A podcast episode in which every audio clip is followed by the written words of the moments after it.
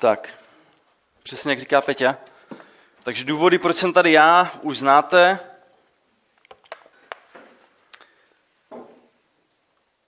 A text, který budeme číst, jste taky mohli předpokládat. Super, máme to i tady. Nazval jsem to Sdílení a dopad evangelia mi je cennější, než má práva. A kolik z vás tady bylo 2 týdny zpátky, když měl Jirka kázání? Tak řekněme víc než půlka. To je dobrý. To je dobrý a je to důležitý, protože na tu část v podstatě dneska budeme navazovat. To znamená, tam, kde jsme byli před 2 týdnama, byla 8. kapitola, 1. Korinským. A jo, když tak můžete distribuovat Bible, kdo ještě nemá. Dobrá práce. A 8. kapitola. A tam jsme teda v tom dopisu korinským. A my jsme to nazvali Každý den neděle, celou tu sérii. A v té 8. kapitole se dělo to, že Pavel zodpovídal jeden z dalších dotazů, který ta korintská církev měla. Dneska si řekneme víc o tom, kdo byl Pavel vůči tomu sboru. Velice zjednodušeně byl to ten, který ten sbor v Korintu založil. A oni se ho potom, když už on tam nebyl, on šel na jiný místa říkat o Ježíši a oni mu byli v nějakém kontaktu, ať už, že někdo přinesl zprávu nebo někdo něco napsal a byly nějaký dotazy, něco, co on psal jim. Ještě před tímhle dopisem víme, že byl ještě jeden. Nevíme z jakého důvodu, ale nedostal se do Bible. A fungovala tam nějaká komunikace mezi nima. A jak jsem říkal, ta 8. kapitola je část, ve které Pavel odpovídal na jeden z dalších dotazů, který měli koristí, a šlo konkrétně o maso obětovaný modlám. Proč to byl tehdy problém, asi nebudu nějak moc dohloubky rozebírat, to když tak se mrkněte na to kázání, které měl před 2 týdnama Jirka, ale velice zjednodušeně bylo to nějaký prostě téma, který řešili a Pavel jim na to odpovídal. A odpovídal jim na to trošku jiným způsobem, než možná oni by očekávali. A na konci toho textu, minulýho, předpokládám, že vy, stejně jako ti korinští, když to četli, museli mít nějaké otázky. A dneska se podíváme na ty otázky a na ty odpovědi k tomu. Jo? Takže jsme byli 2 týdny zpátky v kázání. To, že jste tady nebyli, nevadí, nebude vás to dneska nějakým způsobem diskriminovat, ale jenom abyste věděli, že budeme navazovat na to, co bylo. A protože na konci toho minulého textu nám nezbytně museli vyvstat nějaké otázky. Ta otázka, se kterou já, když jsem četl tu 8. kapitolu, tak se kterou já jsem skončil, já jsem tady teda nebyl před 2 týdnama, tak ta otázka, se kterou já jsem skončil, bylo, proč bych se měl omezovat kvůli někomu jinému? Proč bych se měl omezovat kvůli někomu jinému? Tohle je to, jak na mě, a věřím tomu, že jak to i prezentoval tady Jirka do nějaké míry, o čem je ta 8. kapitola. Proč bych se měl omezovat kvůli někomu jinému? A možná ještě ostřeji bych to řekl, proč bych se měl omezovat kvůli někomu jinému, obzvlášť, když sama Bible mi říká, že mám pravdu. Říká mi, že to, co dělám, je v pohodě. Jo, a vzpomínáte teda, že se tam jednalo o to maso obětovaný modlám, který může ale reprezentovat řadu dalších věcí, ale svou podstatou jde o to, že pro křesťany s dostatečným poznáním to není hříšný, ale pro jiný, Pavel je nazývá slabý, s malým poznáním, to hřích může být. Stejná věc. A k tomu bych doporučil se podívat na to kázání, jak bude na internetu z těch 2 týdnů zpátky. Ale ta věc, kterou tam Pavel říká, on říká, nakonec to je jedno. I když máte poznání, je to nakonec jedno, protože vám má jít především o vašeho bližního, má vám jít o vašeho bratra, o vaší sestru, která je vedle vás. A proto se budete omezovat. S tímhle v podstatě končí 8. kapitola. A my teďka půjdeme do té 9., která je jednou velkou odpovědí, dokonce ještě 10. kapitola, právě na tohle. Proč bych se měl omezovat kvůli někomu jinému, dokonce, když mi Bible dává za pravdu, že to, co já dělám, je v pohodě. Tady na tohle se budeme dneska dívat.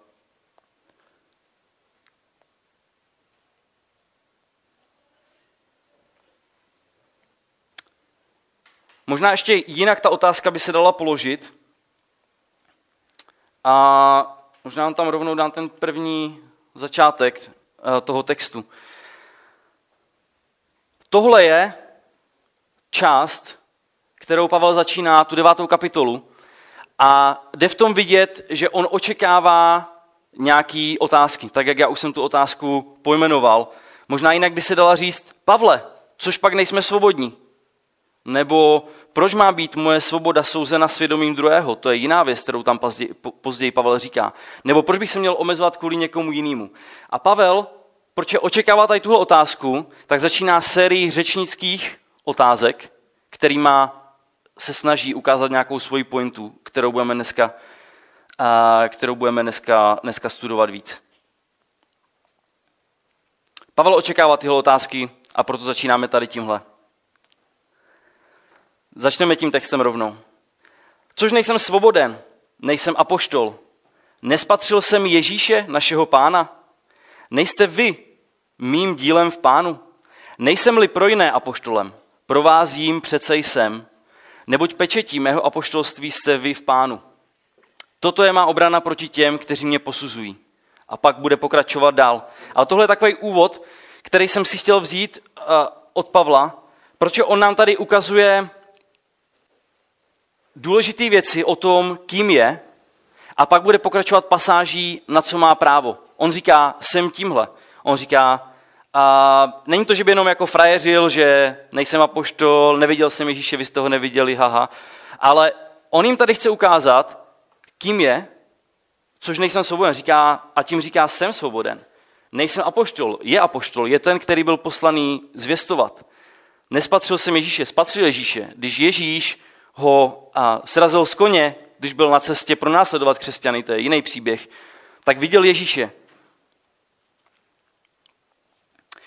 A korinští velice dobře věděli, kým je. Jak už jsem naznačil, Pavel byl ten, kdo tuhle církev založil. Můžeme se podívat do skutku 18, kde můžeme číst, jak se Pavel dostal do Korintu. Velice zjednodušeně dostal se tam, protože chtěl říkat o Ježíši. A potkal tam další dva křesťany, někde z Říma.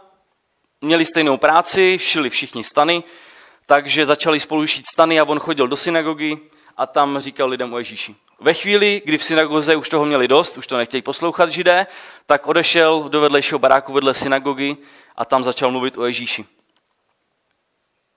Velkou část té doby, kdy byl v Korintu a zakládal tu církev, tak si vydělával na živobytí tím šitím stanu, což je taky důležitá věc, kterou později uvidíme. A Pavel jim tady říká to, kým je, z toho důvodu, aby jim připomněl a zdůraznil, že je apoštolem, že je zakladatelem přímo té jejich církve. A říká to proto, aby bylo zřejmé, že má taky nějaký práva, které jsou s tím spojený. Možná stejným způsobem, jako my, když chodíme do práce. Všichni chodíme do práce s tím, že očekáváme, že příští měsíc nám na účtu přibudou nějaký peníze. Dokonce v zákoně můžeme najít místo, kde je řečený, že pokud se to neděje, tak máte právo z té práce okamžitě odejít. Můžete dát výpověď. A tady tohle, kým je, nebo na co má nárok a jaký jsou jeho práva, to je dneska ta hodně důležitá část. Protože Pavel nám na tom bude ukazovat jednu z největších a nejhlubších práv, kterou si můžeme vůbec představit a v Bibli najít. Půjdeme dál v tom textu.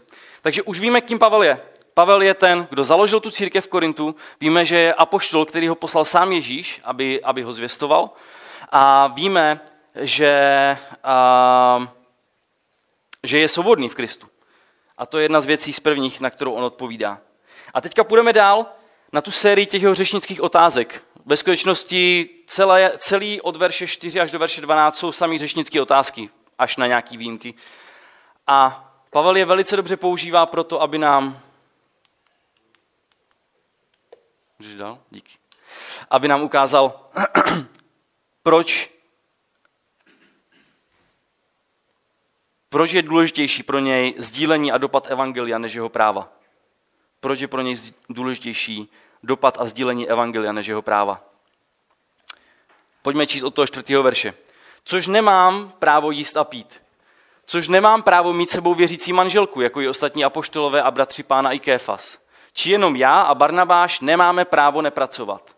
Kdo pak kdy koná vojenskou službu na vlastní náklady? Kdo vysazuje vinici a nejí její plody? Nebo kdo pečuje o stádo a nepije z mléka stáda? Všechny ty věci mají stejnou myšlenku. Já něco dělám a proto mám na něco nárok. Zdůrazněme naschvál to slovo právo, který on tam používá v té kapitole několikrát. A v tom 7. verši říká úplný hlouposti. Právě proto, aby ukázal tu svoji pointu. Říká úplný hlouposti, protože samozřejmě víme, že pokud já budu mít stádo krav, jakože nemám, tak pravděpodobně bych si užíval toho zisku, který z toho budu mít. Nebo pokud bych šel do války, tak bych nešel do války na vlastní náklady. Ale byl bych placený za to. Kdo vysazuje vinici a nejí její plody? Udělal bych si dobrý víno, kdybych měl vinici, ale nemám jí. Žena stáří. Ale pointa toho je, co Pavel říká, pokud něco děláte, tak máte na něco nárok. A tohle je to, co on říká, že on je někým a má na něco nárok.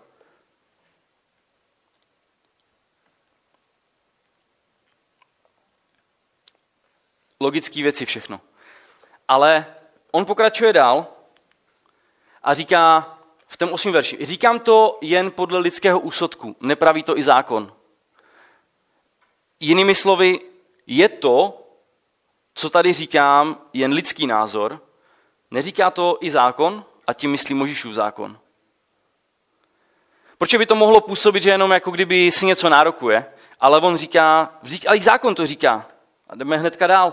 V Mojžíšově zákoně je přece napsáno, nedáš náhubek volu, který mlátí obilí.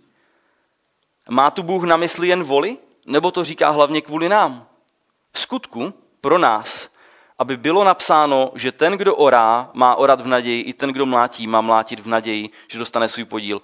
Možná nám to nedává úplně smysl, protože my dneska moc zemědělství neděláme. Možná jsme viděli někde kombajn na poli a tím to asi tak končí. Možná, kdybychom to převedli na dnešní dobu, tak ten obraz je toho, že ten řidič kombajnu má nárok na nějaký podíl z toho, na nějakou tu z té práce, kterou tam udělá. A tady tohle není jenom, že by to bylo někde, že by to bylo nějaký jako logický, jak všichni jako fungují, ale tady Pavel říká, tohle je ve skutečnosti to, co máte zapsané v Mojžíšově zákoně, což bylo pro ně velice důležitý. Bůh sám dal, aby Mojžíš do zákona napsal, že kdo pracuje, jak zvíře, tak i člověk, má právo na ten svůj podíl. Není to nic iracionálního, není to nic nelogického, není to nic šíleného, když budeme za svoji práci očekávat odměnu. Když za svoji práci budeme očekávat právo na nějaký podíl z toho zisku. Stejně jako my dneska. Chodíme do práce, to je ten náš nárok, kde vzniká, a pak máme právo na tu odměnu, která byla domluvená. Půjdeme ještě o jeden verš dál.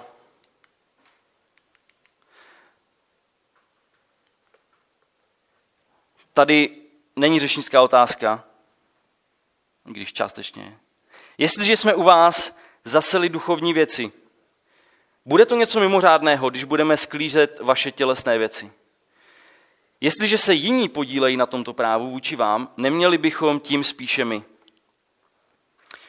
Zase tady používá Pavel nějaký zemědělský příklad. Stejně jako u těch předchozích přirovnání, a ukazuje nám na tu oprávněnost sklízet, pokud někde zasíval. A potom v té první půlce toho 12. verše, jestliže se jiní podílí na tomto právu vůči vám, neměli bychom tím spíše my. To znamená, Pavel nám tady říká, že byli jiní křesťani, kteří přišli později než on do Korintu a uplatňovali tady tenhle nárok. To znamená, mluvili o Ježíši, vyučovali lidi a využívali toho nároku na tu finanční nějakou fyzickou odměnu. A on říká, neměli bychom tím spíš my toho využívat? V tuhle chvíli musíme dát nějakou pauzu a říct si, o co tady jde. Když jsem to studoval, tak jsem u toho 12. verše jsem si říkal, tyjo, o co mu jde? O co Pavlovi jde? Já jsem si říkal, že v tuhle chvíli začínám mít pocit, že jediný, co Pavel chce říct, je, že je apoštol, že založil tuhle církev a ještě neviděl žádnou odměnu. Nebo žádné nevyužil. Jestli to na vás působí stejně, tak je to v pořádku. Vypadá to, že prostě Pavel má nějaký velký finanční plány a proto potřebuje sehnat nějaký prachy od té svojí církve, aby ho založili. Těžko říct, co plánoval koupit. Tak to na mě působí. Protože Pavel tady prostě jednoduše říká, jsem zakladatel sboru, mám právo, jak po lidsku, tak biblicky, na to, abyste se o mě finančně postarali. Obzvlášť pokud už někomu jinému sypete do kapsy, kdo ani tu vaši církev nezaložil. Ale my víme velice rychle, a Pavel nám to ukazuje potom i v 15. verši, že tohle není jeho pointa. Jeho pointa není, že říká, já jsem apoštol, já jsem založil vaši církev a chci vaše peníze. To není jeho pointa. Ale on chce říct, že on je apoštol, on založil tu církev a má jak po lidsku, tak biblicky nárok na to, aby oni se o něj postarali. I o jeho ženu případně, kdyby ji měl s sebou, jako ostatní apoštole. Tohle jsou práva, který Pavel má. Tohle je, kým skutečně je.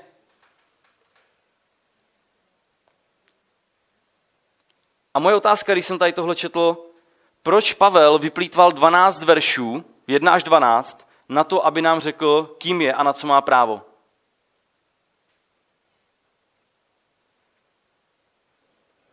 Víme, že to není proto, aby dostal z nich ty peníze a mohl si koupit, nevím, velblouda. Ale říká to, a těch 12 veršů procházel proto, aby ukázal na to, co je pro něj hodnotnější.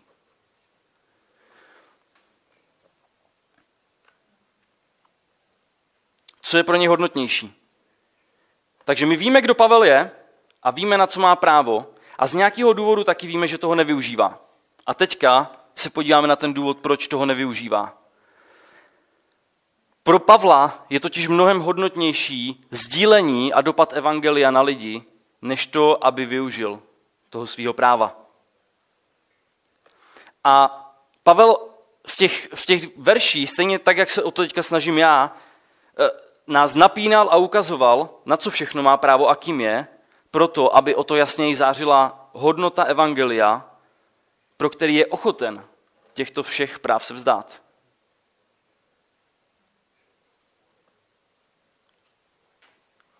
Jsem apoštol, jsem zakladatel téhle církve, na tohle všechno mám nárok, na tohle všechno mám právo. Všichni to víte, sám Ježíš řekl, že na to mám právo, takže je to v pořádku. Ale on říká, já nechci nic z tohohle využít, abych nekladl překážku evangeliu Kristovu. Tohle je to, proč 12 veršů nám říká, na co všechno má právo a kým je.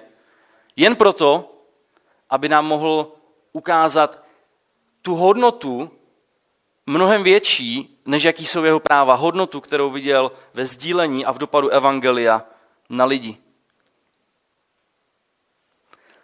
První, kde nám to ukazuje v tom textu, tak je v druhé půlce toho 12. verše.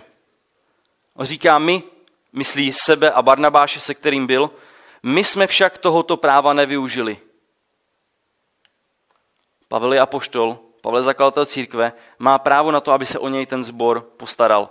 On zasíval a má právo sklízet. My jsme však tohoto práva nevyužili, nýbrž všechno snášíme, abychom nekladli žádnou překážku evangeliu Kristovu. To je důvod. Abychom nekladli žádnou překážku evangeliu Kristovu. Říká, já vím, stejně jako to dobře víte vy, na co mám po lidsku i podle Bible právo, ale protože nechci klást žádnou překážku evangeliu, raději budu snášet hlad, žízeň, neustálou práci, raději se vzdám svých práv. A tady vidíme i to, jak navazuje na tu minulou kapitolu. A kdo tady byl, tak víte, že jsme se bavili o tom, co se smí jíst a co se nesmí jíst. A on tady říká, že radši nebude nic jíst a nic pít. V nadsázce. Proto, aby nekladl žádnou překážku evangeliu. A otázka, kterou mám pro sebe a doufám, že pro nás všechny je, co Pavla uschopňovalo k takovému postoji. Protože myslím, že jsme schopni všichni říct, my všichni jsme si dobře vědomí práv a nároků, který máme. Já zkusím tady pár věcí ze života říct, ale je to mnohem širší. Já myslím, že ten seznam by mohl být skoro nekonečný. Toho, na co máme právo. Pravděpodobně jste něco z toho použili dneska možná, pokud jste spěchali na kostel a auto, které jelo před váma, jelo hrozně pomalu. Možná jste něco tady z tohohle použili. Těžký je, že ty naše práva jsou často po lidsku i biblicky v pořádku. Nebo si to aspoň myslíme. Jaká práva máme dnes my? Po lidsku bych řekl, že máme třeba právo na slušné zacházení. Jdu na úřad, tam pocit, že to se s tím setkávám nejčastěji. Kdo chodíte na úřady, tak myslím, že asi většinou byste mi dali za pravdu. Že máme pocit, že máme právo na slušné zacházení. Nebo v obchodě. A tedy je to spojené s druhou věcí, že máme právo na to být naštvaní a zlostní, když to tak není. Nebo minimálně pak říct ostatním, tyjo, tam do toho obchodu radši nechoď, protože tyjo, vůbec nevědějí, co tam dělají prostě. Žádnej zákazník náš pán. Po lidsku myslíme si, že máme právo na ohleduplnost od sousedů. Že nebudou v neděli sekat trávu, večer vrtat do zdi, ohleduplnost od řidičů, to už jsem zmiňoval. A pokud se nám čehokoliv z těch našich práv nedostává, ty práva nejsou hloupí, myslíme si, že máme právo být naštvaní a zlostní. Máme právo, aby nás nikdo nevyužíval. Máme právo na to, aby si nás lidi vážili. A pokud se tak neděje, tak sami víte, jak reagujeme. Máme právo na spravedlivou, férovou mzdu. Když přijde výplata, tak možná si myslíme, že je jinak férová, že slovo férový v mém slovníku znamená něco jiného než mýho šéfa, než bych si stěžoval. Ale pokud máme pocit, že to tak není, tak myslíme si, že máme právo se zlobit, postěžovat si, nadávat na šéfa, na firmu, hrabou všechny peníze pro sebe. Máme právo na klid. Přijdu z práce, unavený, žena, děti, sousedí otravní. Všichni měli vědět, že mám právo na klid. A pokud ho nedostanu, tak jim to dám dřív nebo později nějakým způsobem najevo. A chtěl bych teďka vztáhnout i na nás, na církev. Myslím, že jsme si velice dobře vědomi, a možná i lidi, kteří nejsou v církvi, dokonce jim přijde, jsme si vědomi toho, jak by se křesťané měli k nám chovat. Přišel jsem asi dvakrát nějaký pán, právě že není křesťan, ale věděl, že křesťani by měli být štědří a měli by rozdávat štědře lidem. Znal tady tenhle nárok, tady tohle právo a snažil se ho tady uplatňovat. My jako křesťani možná to děláme jinak. My možná víme, že naše právo je na to, aby se k nám lidi chovali milostivě, laskavě. Aby mi odpouštěli. To je v podstatě, pokud je to jejich povinnost, tak je to moje právo. A pokud se tak neděje, tak si myslíme, že máme právo být naštvaní, zlostní. Našli bychom určitě spoustu jiných dalších příkladů z našeho života, tak aby jsme rozuměli tomu, že my si myslíme, a zkuste klidně o tom si popřemýšlet doma, jak budete sedět, číst, pít kafičko, na co si myslíte, nebo nejenom myslíte, a na co máte ve skutečnosti právo? A jak reagujeme, když se nám ho nedostává? Pavel sám nám říká, na co všechno měl právo. Ale jak jsem to říkal už předtím, zopakuju to znova. Ten výčet práv a to, kým je, nemá žádný jiný význam než ten, aby o to jasněji zářila hodnota sdílení a dopadu evangelia, pro který je ochoten se těchto svých práv vzdát. A stejná otázka je na nás. Jak moc jsme pochopili, jak moc vidíme hodnotu v dopadu a ve sdílení evangelia, takže jsme ochotní se vzdát našich práv. Myslím, že často zajdeme k pohodlí a k dalším věcem, které by neměly být nikdy překážkou. A nejen to, můžou být... Nepůjdu tam už dál.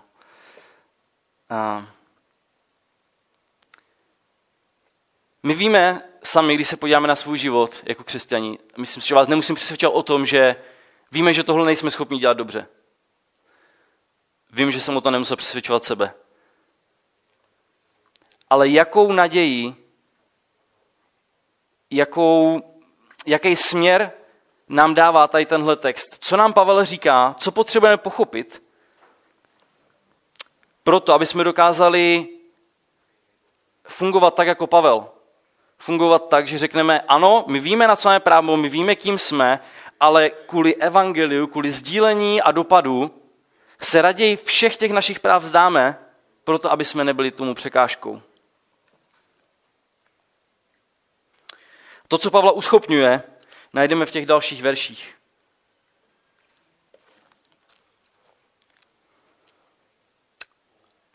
Já jsem však, Pavel píše, já jsem však nic z toho nevyužil.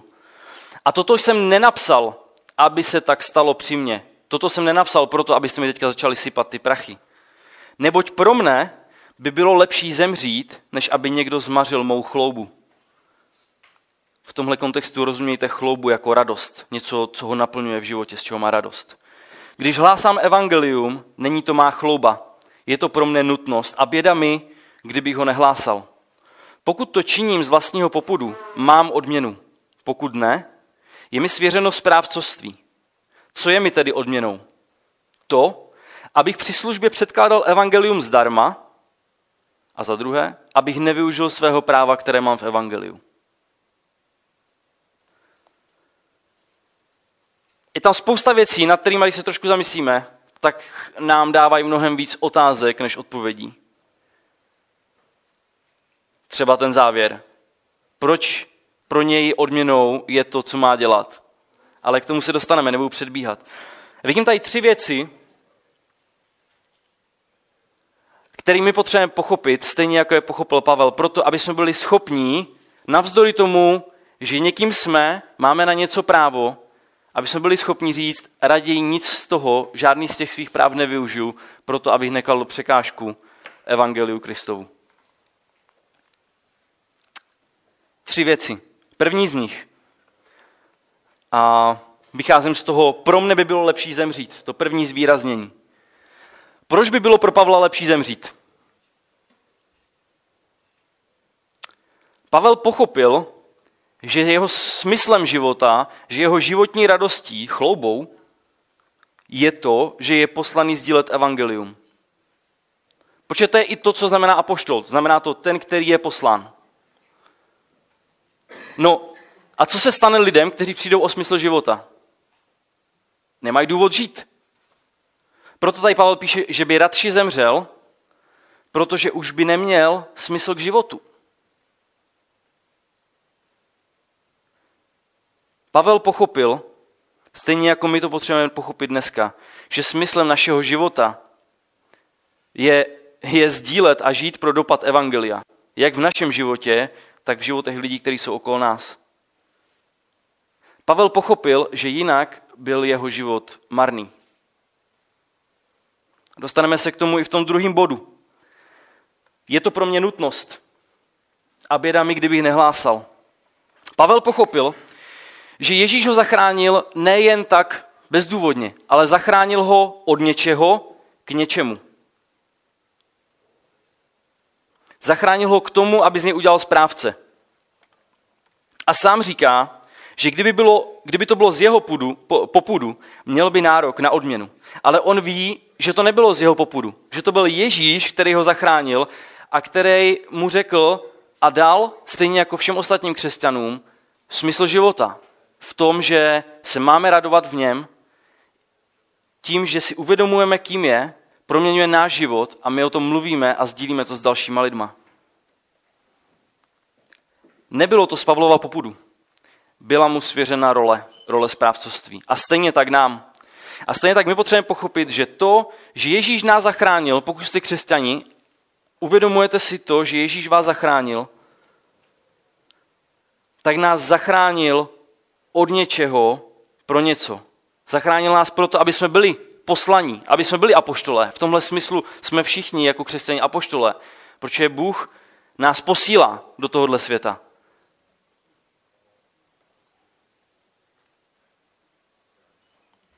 Správce se nerozhoduje, co bude dělat. Správce dostal úkol a ten plní.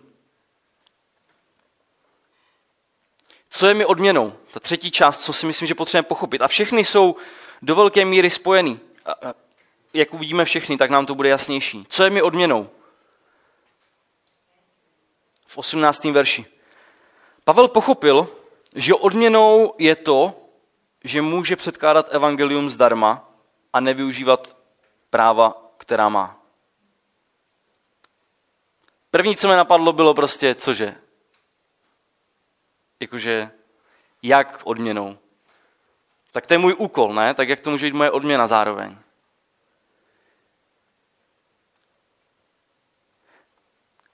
Tady v tuhle chvíli já osobně, když jsem připravil to kázání, tak jsem asi prožil to největší napomenutí v rámci toho textu. Ne, že by tam nebyly jiný místa. Ale jak pro mě, nebo pro některý z nás, kteří jsme už leta křesťany, je to šílená myšlenka. Protože všichni tak nějak podvědomě očekáváme, že naší odměnou bude rozumná životní úroveň, rozumný životní partner, zdravý, slušně vychovaný, zbožný děti, naplňující práce, klidný stáří a smrt ve spánku. To si myslíme, většina z nás si myslím, co je naší odměnou. Nebo očekáváme, že tohle bude naší odměnou. V podstatě dobrý život, okořeněný křesťanstvím. A z tohohle si myslím, že ne-li všichni z nás, tak si myslím, že většina potřebujeme činit pokání. A prosit Boha o to, aby změnil náš pohled na to, co je odměna. Protože pokud pochopíme, to je ta první věc,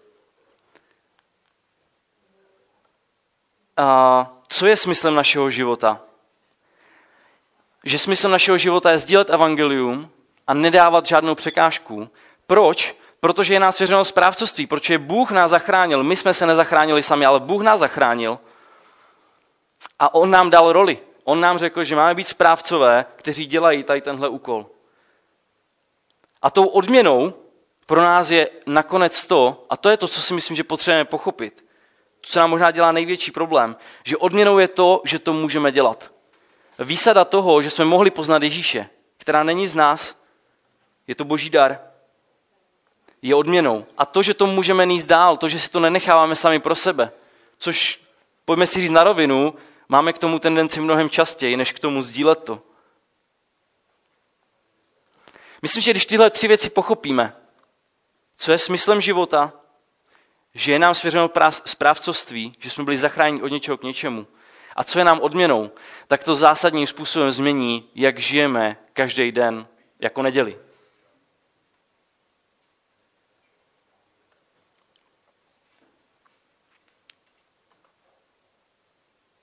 My víme, kým jsme, stejně jako víme, že Pavel byl apoštol, že byl zakladatel církve a měl na tyhle věci právo. Tak my každý víme, kdo jsem já jako Radek, na co mám podle Bible i podle lidských měřítek právo, ale chci být ochoten dostat se do bodu na základě Pavlova příkladu a mnohem víc na základě Ježíšova příkladu, že všech svých práv se radši vzdám, proto, aby nebyla žádná překážka pro evangeliu. Ani jsem o tom nechtěl mluvit, ale jenom jsem to chtěl zmínit, ale přijde mi, že to je škoda. Zmínil jsem, že Ježíš je ještě větším příkladem toho než Pavel. Ježíš, takže na co, kým byl, na co má práva a proč se toho vzdal. Boží syn, pojďme si to přečíst. Filipským 2. kapitola.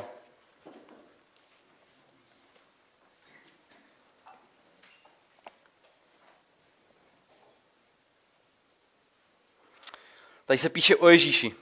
Filipským 2. kapitola od 6. verše. Tady uslyšíme, kým je a jak svých práv nevyužil. Ačkoliv byl ve způsobu božím, byl Bůh, nelpěl na tom, že je roven Bohu. Nýbrž sám sebe zmařil, vzal na sebe způsob otroka, stal se otrokem a stal se podobným lidem. A když se ukázal v podobě člověka, přišel na zem v Ježíši, tak jak to známe 2000 let zpátky, ponížil se, stal se poslušným až k smrti, a to k smrti na kříži.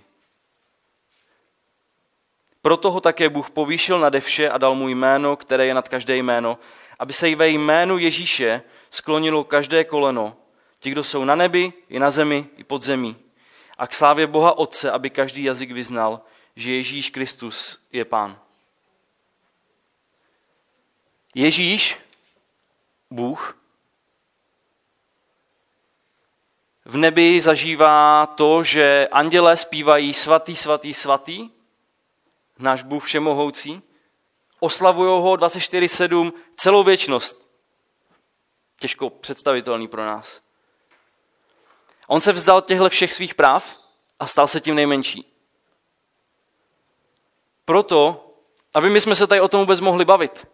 Proto, aby se mohli dostat nový smysl života. A proto, aby jsme mohli být vedeni jeho příkladem a uvědomovat si, že pokud on nás zachránil z něčeho, tak nás zachránil pro něco. A to něco je, že z nás, stejně jako z apoštola Pavla v tomhle smyslu, dělá apoštoly. Abychom každý den, jako by byla neděle, sdíleli a viděli dopad evangelia na našich životech i životech lidí, kteří jsou okolo nás. Potřebujeme pochopit tyhle tři věci. Smysl života, jaký máme. Proč je možná, to je první věc, na které narážíme. Že my si myslíme, že smysl našeho života je tohle. Ale ve skutečnosti by to mělo být tamto. Že si myslíme, že jsme byli zachráněni pro tohle. Ale ve skutečnosti tady nám Pavel znovu říká, že jsme byli zachráněni proto, aby jsme dál nesli evangelium. Naším životem, tím, jak my žijeme, jak se my chováme, jak reagujeme na lidi. A stejně tak, jak o tom mluvíme. A naše odměna bude v tom, a potom věřím, že nám dojde, že naše odměna bude v tom, že to je to nejlepší, co můžeme v životě dělat. Že to nejlepší, co můžeme dělat, je nechat se proměnit, aby Bůh změnil to, jaký jsme vevnitř. Aby se to mohlo projevit navenek. Nejenom tím, jak žijeme, ale tím, jak mluvíme s lidmi, kteří jsou okolo nás. A tohle je, jak bych chtěl a jak si myslím, že Pavel nám říká v kontextu té naší série, jak máme žít každý den, jako by byla neděle. A možná to bude znamenat, že budete muset jít domů a podívat se na to, na ty verše 15 až 18 a znovu přemýšlet o tom sami, co je teda smysl mýho života, pro co mě Bůh zachránil. Možná si napsat, jak to mám a jak bych to měl mít.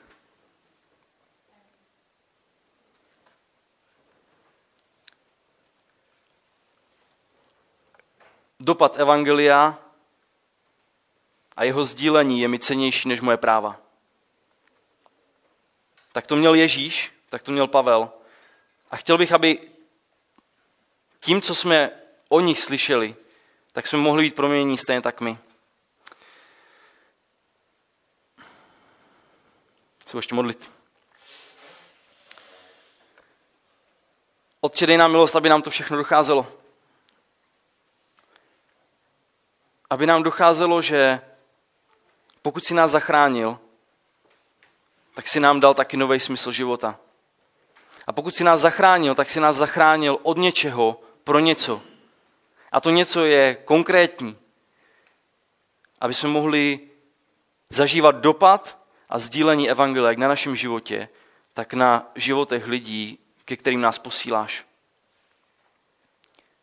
A poslední, aby jsme se mohli v tom radovat. Aby nám mohlo dojít, že naší největší odměnou není dobrý život, A všechny ty ostatní věci, které nám možná říká naše kultura, že ty jsou znakem dobrýho života. Ale aby jsme dokázali pochopit, jak ty jsi to myslel a co to znamená v našem životě. A pokud tě ještě neznáme a sedíme tady dneska, tak se modlím, aby poprvé v životě jsme možná mohli volat k tobě s modlitbou: Otče, pokud opravdu existuješ, dej se mi poznat. Bože, neznám tě, ale chci poznat tebe, tak jak o tobě mluví tady ty lidi, tak jak o tobě mluví Bible. Prosím tě, aby na takovouhle modlitbu lidi mohli dostat odpověď. A je mohli poznávat tebe, ať už tě znají víc nebo míň. Aby se to mohlo projevovat na našich životech, jako církve, jako lidí, kteří říkají, že jdou za tebou. Tak aby to bylo vidět v našem smyslu života, v naší roli, kterou hrajeme, i v tom, z čeho se radujeme, z jaké odměny jsme nadšení. Ať je to všechno k tvojí oslavě. Mezi tady náma v Šumperku, kdekoliv jinde, kde tady tohle bude vyučovaný. Amen.